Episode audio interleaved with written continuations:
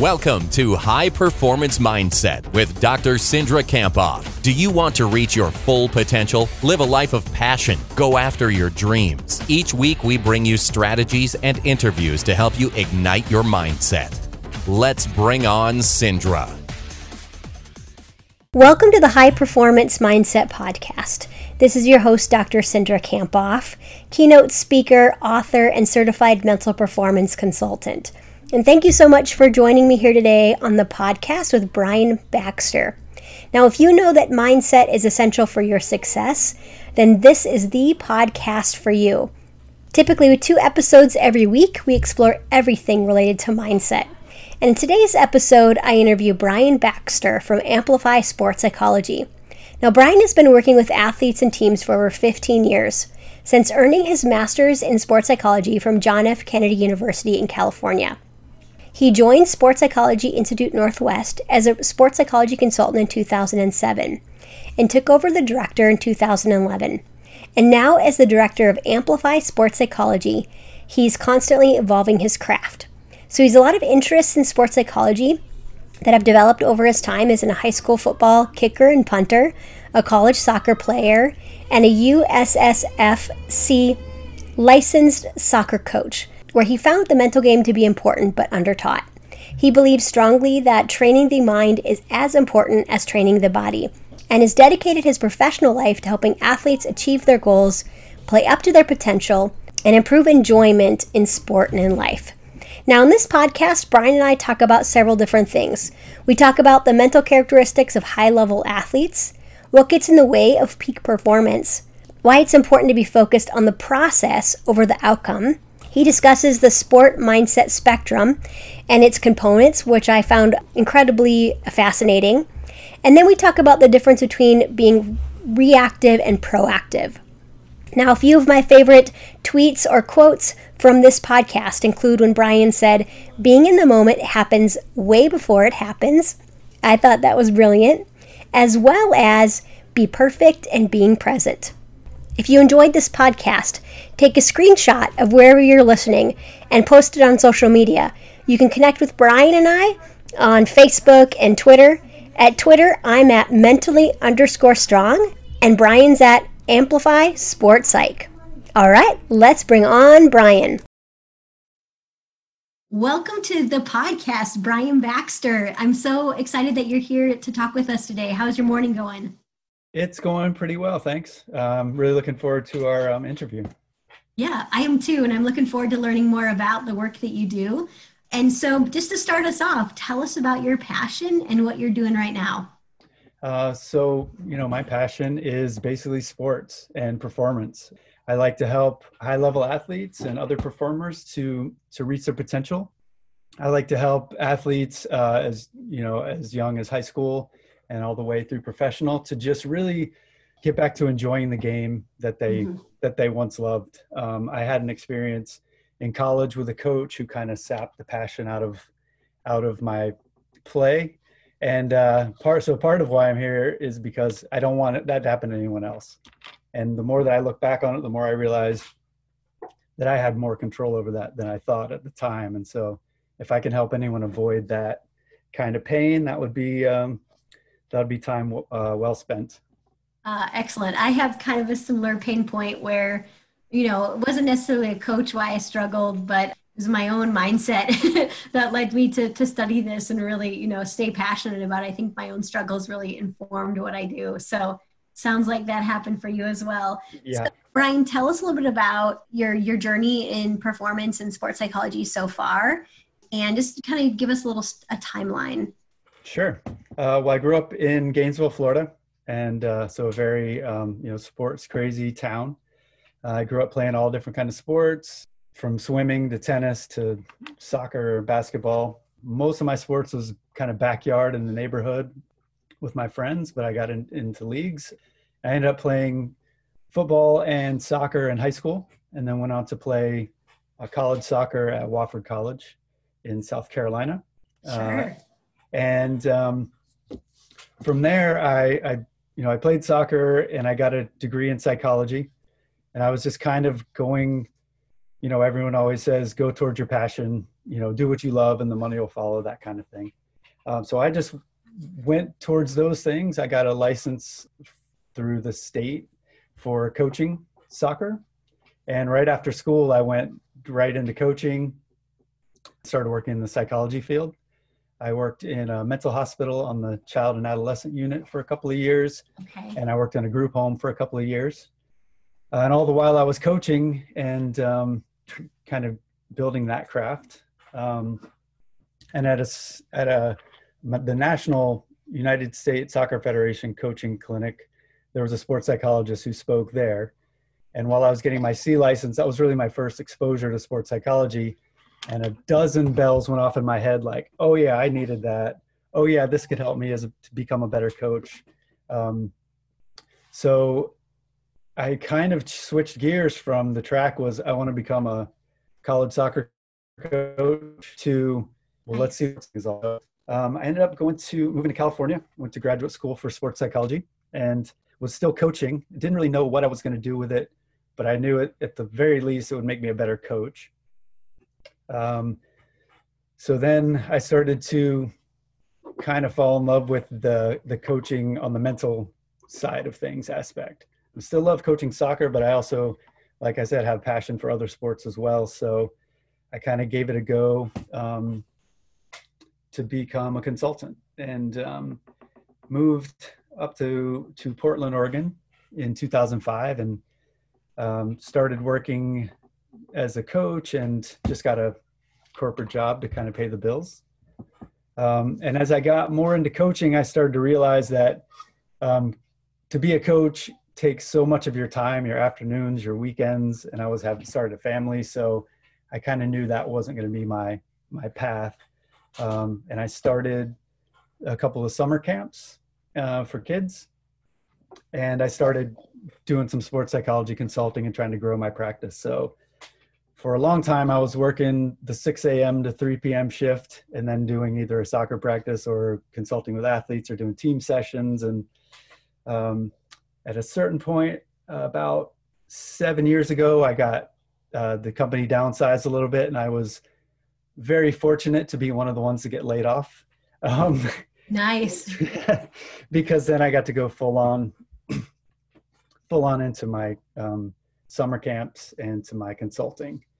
And so Awesome. now it's been um, seven, eight years where I've been doing this full time. So over the summers and on spring and winter breaks, um, I run camps. And then the rest of the time, I'm busy working with athletes, writing books, working with teams, um, and whatever else I can kind of create and come up with.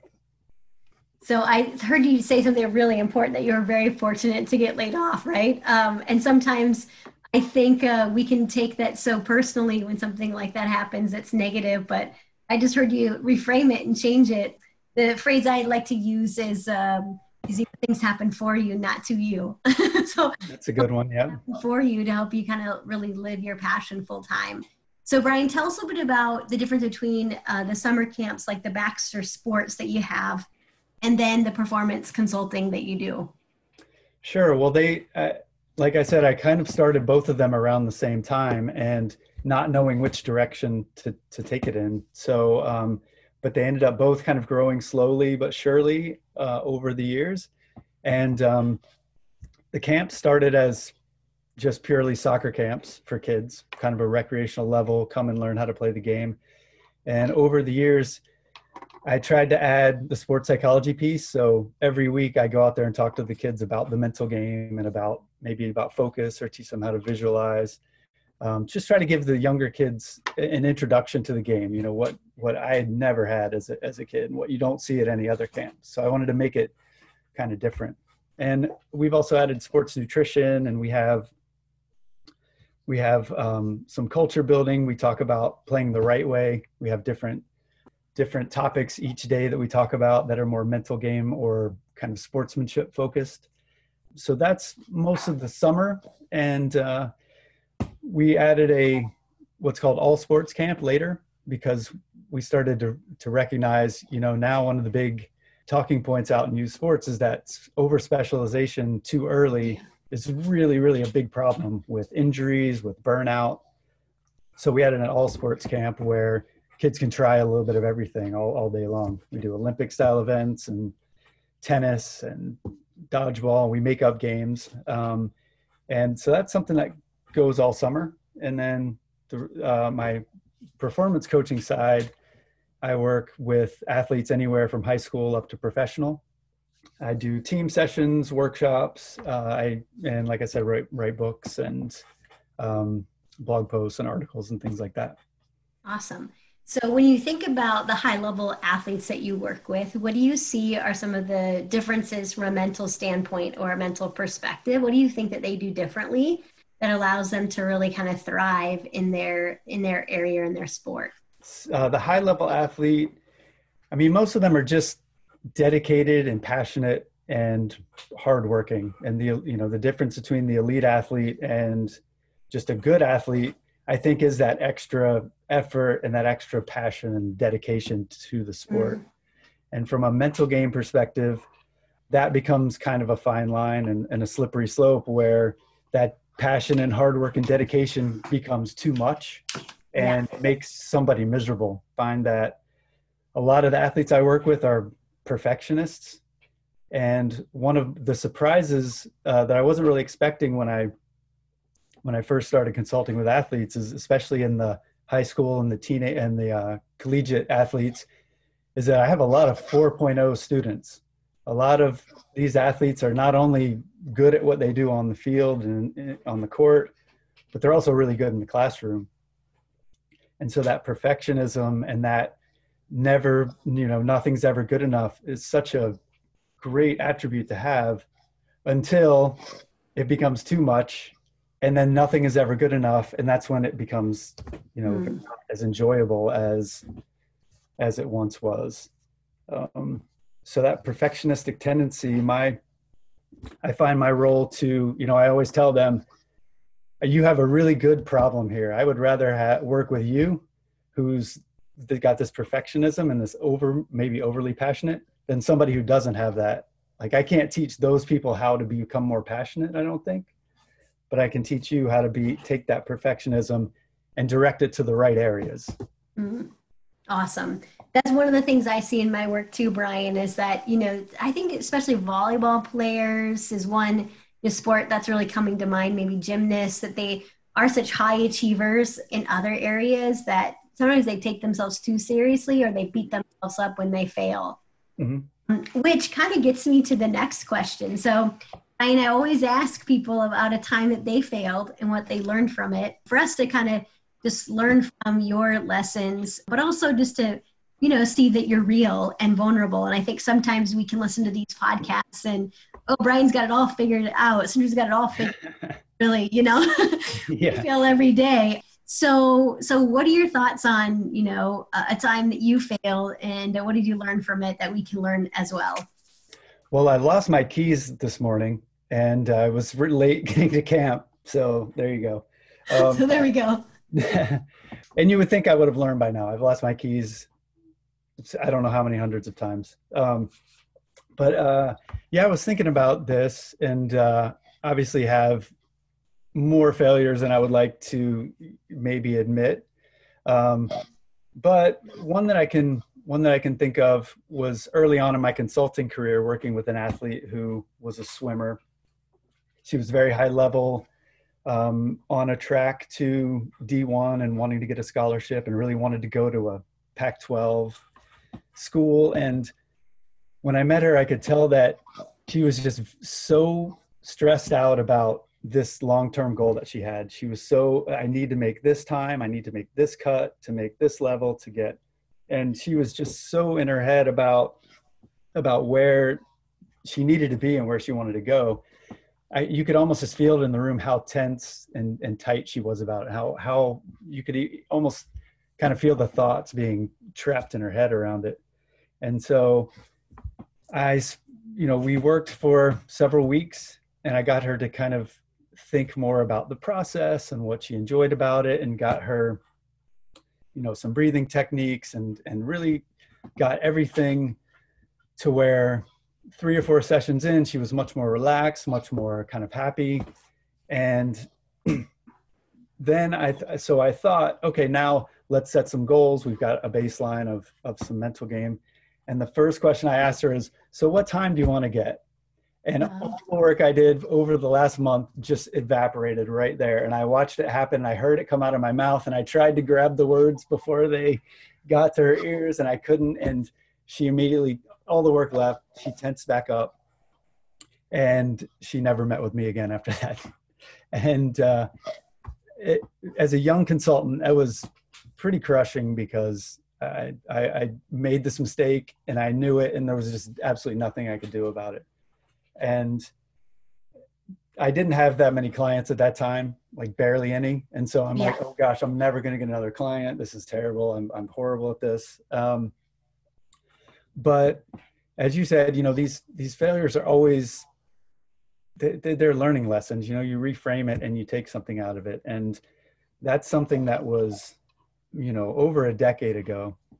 And I can still remember it to this day, and it still affects how I work with athletes now. And so, wow. um, so one particular client I have now, he's in the uh, Major League Baseball, and his he had kind of the same problem. He's just has had too much about his stats and about starting and playing time and this, that, and the other thing. And so, I've been working with him for about three or four years now, and I've never brought up stats once we've never set a goal around outcome it's it's about process and sometimes i want to i want to maybe congratulate his successes or go over like where, where his, his his failure is but it's it's never in the numbers so i'm kind of waiting like if he ever wants to bring that up then we'll go there but um, for now it's just you know great to just be focused on the process his enjoyment around it being able to be an athlete but also a person off the field um, to let go of a bad game or a mistake pretty quickly, um, which is awesome because that comes back to my passion. Like I, hmm. if one of my athletes wins a game or loses or gets the time they want, that really doesn't have anything to do with me.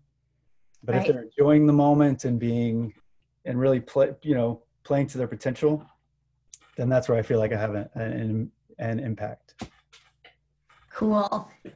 I think there's so much education to be done about goal setting. And I think you said something really powerful, you know, that I was actually just meeting with a client yesterday, and she, it's one of my executive coaching clients, and she this really specific goal on a time she wanted this certain position. And, you know, it was like three months from now, but it was a position that somebody already held. And it was so out of control because that person would have to leave the job it have to would have to be opened you know it was just so specific and sometimes when you hear goal setting guidelines and they should be smart right specific mm-hmm. measurable achievable realistic timely whatever but right. they really pigeonhole people and i don't think they're focused on the process and the same thing mm-hmm. When i think about some of the high level athletes that i work with like they they can just look at their stats online you know nfl.com and then they're just getting so stuck in that and then it gets further away from their potential. So it's cool that you learned that the hard way. yeah. Yeah, it really is. The best yeah. lessons are always learned the hard way. Yeah, that's true. But it sounds like really in your work that focusing on the process is maybe a pillar. Mm-hmm. Yeah. yeah. Yeah, definitely. Yeah.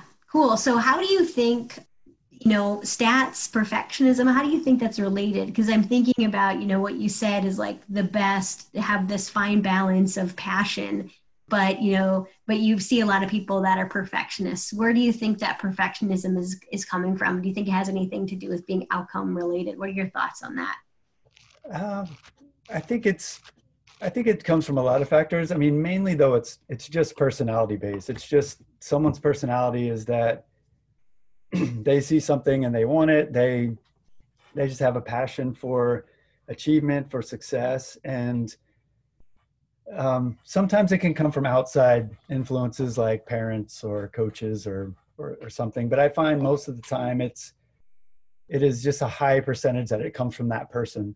Mm. and so in my in my work i try to take that perfectionism and like i said and direct it away from the outcome and onto the process and what I call the controllables. And the controllables that I teach, uh, I just have four of them, try to keep it simple. And that's attitude, effort, preparation, and present moment. And so I say, look, if you can be perfect in your attitude and you can be perfect in your effort and strive to be perfect in how you prepare for things and try, try to be perfect in being present. That's all if you do that how are you going to how do you feel like you'll perform? So i give a scenario usually where i'll say okay you've got a game tomorrow. I'm not telling you who it's against. I'm not telling you where. I'm not telling you what the stakes are. If you did control these four things how would you perform? Mm. i always say well i think i would do pretty well. And i say okay well because you can't control who you're playing or when or what the stakes are or you can't control these things. But if your attitude is in your control and it's not if the referee makes a bad call or if you make a mistake but it's how you handle it and how you react to it mm. you can control that. I mean you're going to expect a referee to make a bad call. You're going to expect to make a few mistakes here and there. It's really more about how you handle it and so if you can change and uh, you know i find sports psychology to be such a subtle there's not really huge changes that most people need to make it's just subtle perspectives so if your attitude is, can we identify where your attitude, you know, what takes your attitude and your focus away?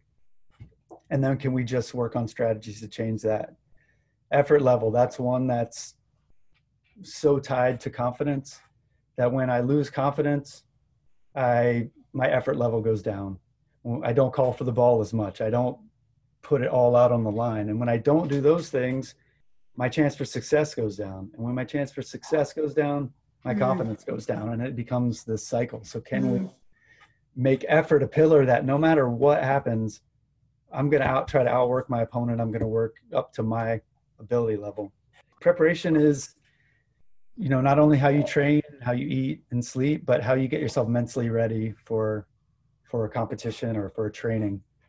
So you you drive to your event, you get out of the car, you're at a resting heart rate your muscles are just you know just normal and in an hour you're going to be running full speed and your heart's going to be pumping and lungs are going to be expanded and so you warm up your muscles and your lungs and your heart by jogging stretching getting some technical work in then maybe you're going more full speed and by the end when the whistle blows you're, you're going to be at a sprint so where's your mental warm up that gets you from sitting in the car on the way to the field, whatever happened mm-hmm. at home or um, with my family or at the hotel, to my mind is now I'm full on 100% into the game.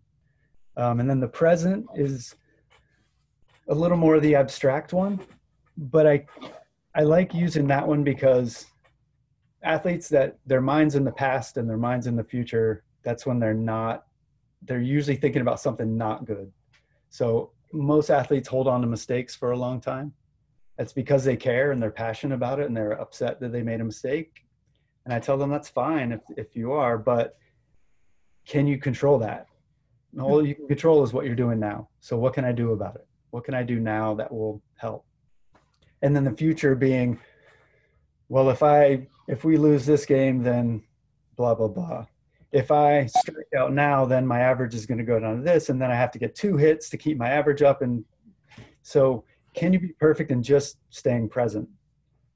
And one of my athletes had this awesome quote, um, and he's he's also been working on the process and staying away from all those out of control factors. And and he said, um, you know, from our work together, I realized that being in the moment happens way before it happens. Ah, that was the coolest quote. I'm like, I'm writing that down and I'm using that. And he's like, okay, you can you can have it. so, what did he mean by that? And tell us like how you use that. So, being in the moment happens way before it happens. Yeah, he just he just he kind of combined all of those controllables and said, you know, if I work hard in the batting mm-hmm. cage, if I am if I do my mental warm up and I do my visualization beforehand, um, if I am using positive self talk and you know being having my attitude great, then when I get up to the plate, if I've done my my routine and I stick to my process, I can live with the mm. result. And um, when you can get to that, so that's why he said it. He said, you know, like because he had a, a nice run not too long ago, and uh, of you know getting on base and getting some hits and things. And um, he he said it when we were talking about, well, how did you feel in that last game? And he said, well, I was just really really in the moment. And uh, I asked him kind of describe it because I really wanted him to to feel it, you know, to to say it and feel it. And he said it, and then that's when he said, you know, I was so prepared that it was like, yeah, in the moment happened way before it had happened. Like I prepared to be that way, um, which was such an awesome, awesome quote. I'm gonna put on a T-shirt or bumper sticker or something. Yeah, that sounds really awesome. so being in the moment happens way before it happens. And I think what he was saying is that there's preparation to be in the present and that he had all this preparation that he was doing, like focusing on the controllables so that he could in the moment really be there. Mm-hmm. Focused on the past or the future. Another thing I wrote down, Brian, I thought that was really helpful that you just said is like when you know athletes and i think this applies to all of us when we're thinking about the past or the future it typically isn't good right and i find it helpful something i talk about in my book and i don't really have research to support this it's just what i see you know okay. About the 95 5% rule. And i think that the best athletes in the world spend 95% of their attention in the present. Mm.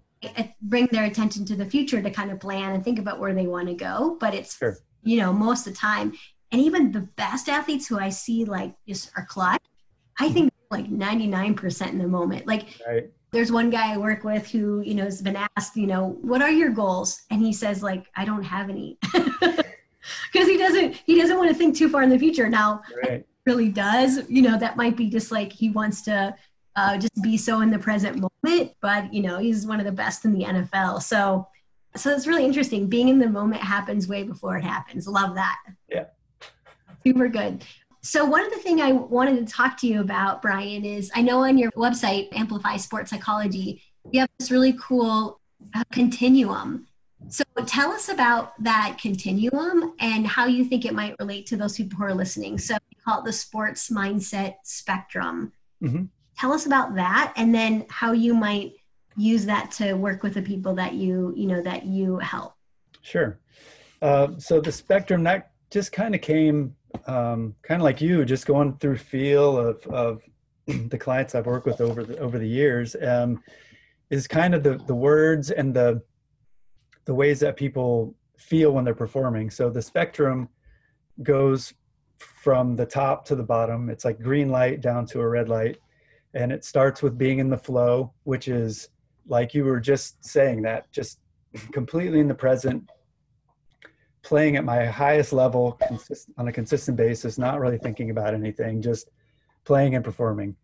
And then it continues to work its way down through um, levels of playing well but could be better then the middle is inconsistent and then it works down to like being in a slump or a complete panic um, and I think I really came up with this because I found that most of my athletes, like a really high percentage, come at that those red level, the panic and the slump, mm.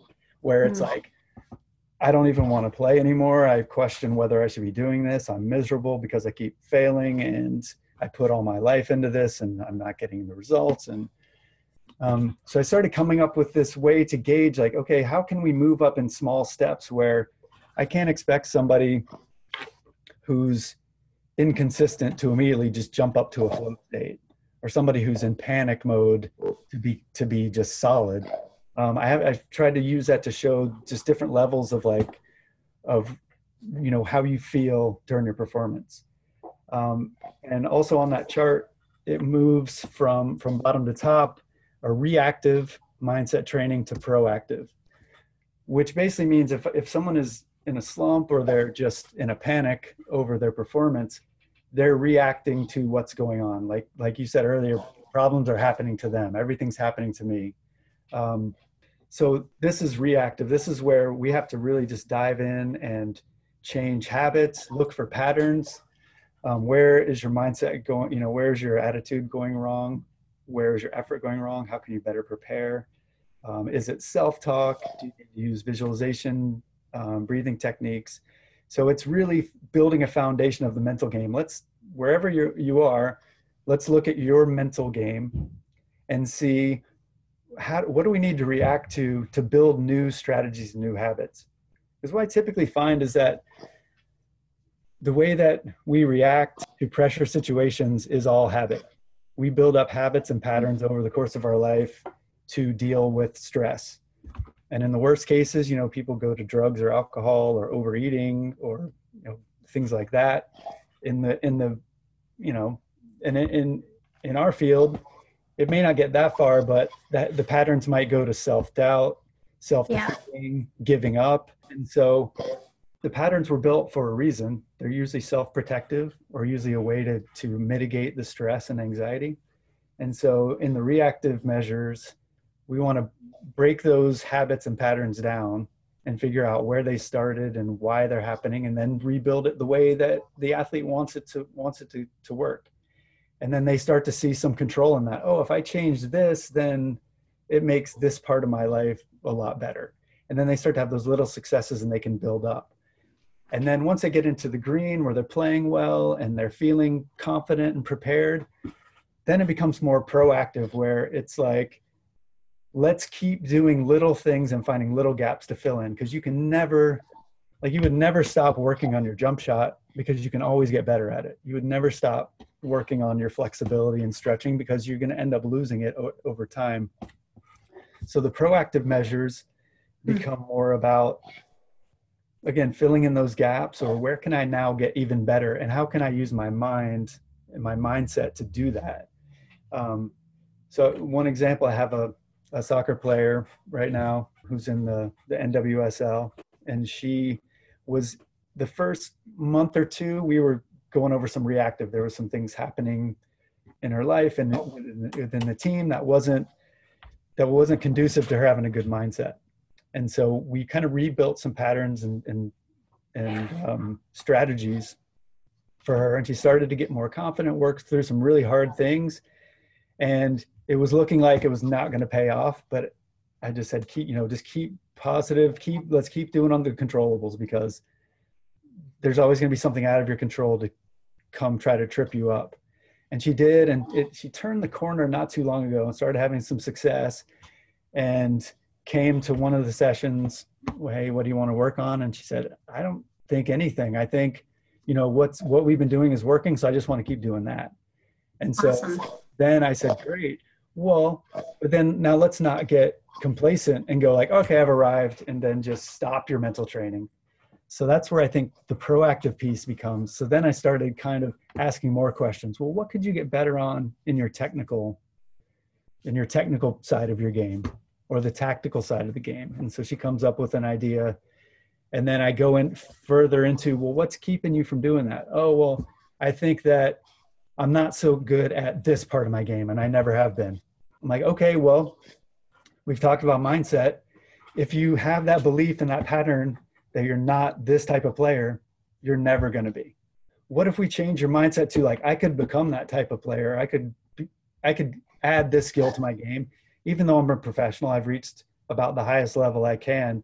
I can still get better. So it was just about changing this mindset around there's, you know, infinite number of things we can look at for an athlete. So she left that meeting, oh yeah, I'm going to work on this and I'm going to become a better player by doing this, which is I see as a proactive part of the training, which she never would have gotten to had she not done the reactive part. But now we've kind of gotten a lot of things out of the way. We've uncovered that, and she's looking to move move forward just by changing mindset and finding new ways to improve and have fun at what she's doing. I really like Brian this idea of the spectrum. So I'll I'll uh, put a link on the show notes page. You can head over to cindrakamphoff.com slash Brian, or you can go over to your page, Amplify Sports Psychology, and you can see it. But I, I like it because it kind of shows you really clearly what happens when someone is proactive with their mental training. When mm-hmm. they're proactive with it, they're not just letting it to chance. Like then you're more likely to get in the zone and feel confident and solid, which is the green the green colors that you have at the top. Mm-hmm. I like what you just said about how you asked her or you emphasized with this client is like that, you know, I can become that type of player, you know, I can become that type of and I thought we can all ask ourselves that question right now, right? At whatever our profession is, whatever we're doing, whatever field we're in. just having the power and the control that we can become whatever we want, right? Become that type of speaker, that type of consultant, that type of advisor, that type of coach, that type of salesperson, you know, like that we always have more to grow in terms of the mindset and the mental, the mental part of whatever we do. Absolutely. Yeah. Awesome. Great. Great. So, one of the things I also wanted to ask you about, Brian, I know you have a new book out and you have several books. So I wanted to talk with you a little bit about those. So, one of the things I wanted to ask you, Brian, is about your first book, The Sports Mindset Game Plan. So, tell us a little bit about that book and what made you decide to write that book. Um, yeah, that was a that was a book that I had in my mind for years, but I was working this corporate job, didn't have the time, and then I got laid off, and it was a perfect time. I took the next six months and just went ahead and wrote it.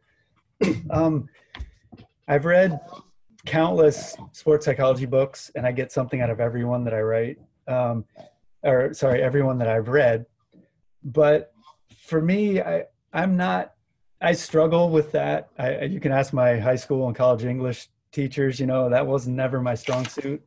I, I was never the type of person that could read something and then immediately learn it. I, am more of a learner by doing, and I, I feel like a lot of athletes sometimes can be that way because we're a little bit more kind of into the flow or learn by doing or very active. So I wanted to write it in a journal style, and I wanted it to be very simple. I, I've read plenty of textbooks and I wanted to make it really just simple and readable. And not only introduce concepts, but introduce it to the reader in a way that they can personalize what we're talking about at in the moment where they are kind of as a snapshot. So each chapter in the book has questions and exercises that you can write write in the book. So it's written in journal style for that reason. And i think on my website somewhere there's also the sports mindset pyramid that shows my path to confidence that the book goes through which starts at the lower level with your with your skill level your sports iq your physical abilities and how you can build those and then it moves up into the mental game starting with the controllables focus goal setting etc and that book is meant for basically any athlete any sport um, I, I purposely made it non-specific. Um, it can be used for individual athletes or team sport athletes. Um, but that was kind of my my introduction to writing and really like taking a taking a bunch of concepts and putting them all in one place. Awesome. And then your your last book, your newest book, um, tell us a bit about that, the Apex Journal for Soccer. Tell us a bit about that and why you decided to write that. So the Apex Journal um, for soccer, uh, really happy with that one because it kind of takes my whole, all my, my most probably specific expertise and knowledge, which is is soccer um, from the coaching and playing and parenting also aspect.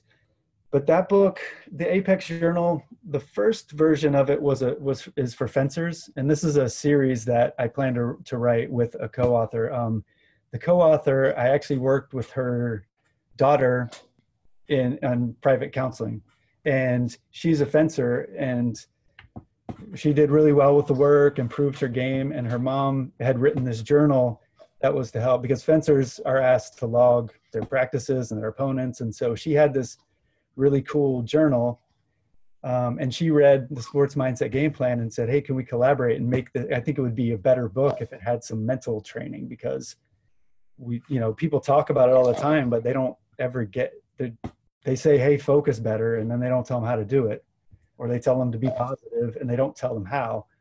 Um, so i worked collaborated with her on that book and then we kind of had this vision to make one for every sport specifically. So i said soccer let's do that next. I know that one the best. I know exactly how that's going to go.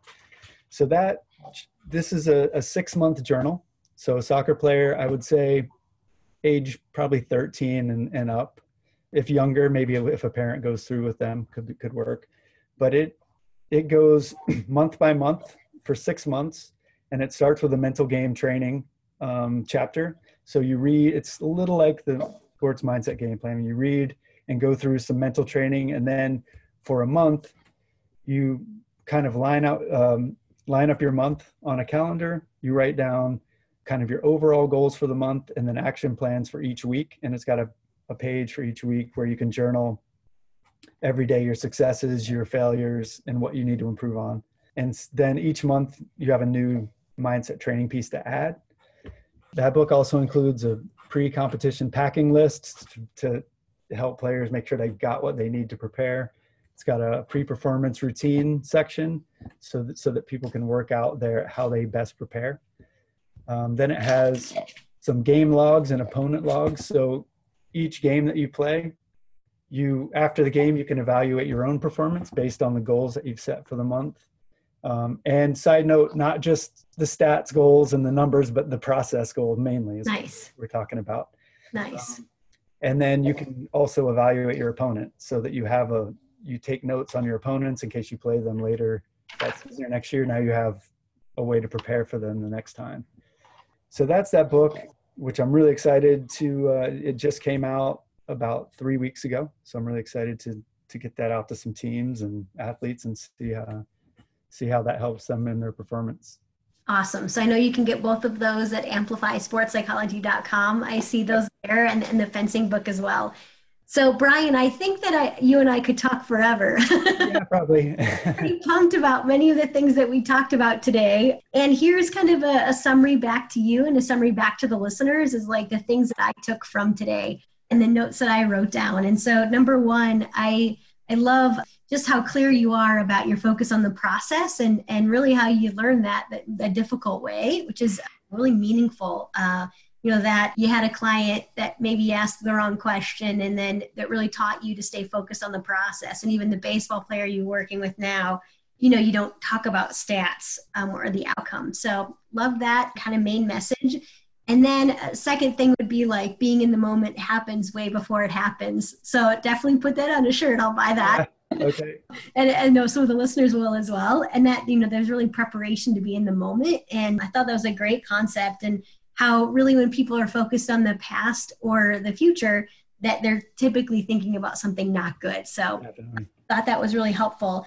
And then, you know, the, the question that you asked us to think about is like, are you perfect at being in the present?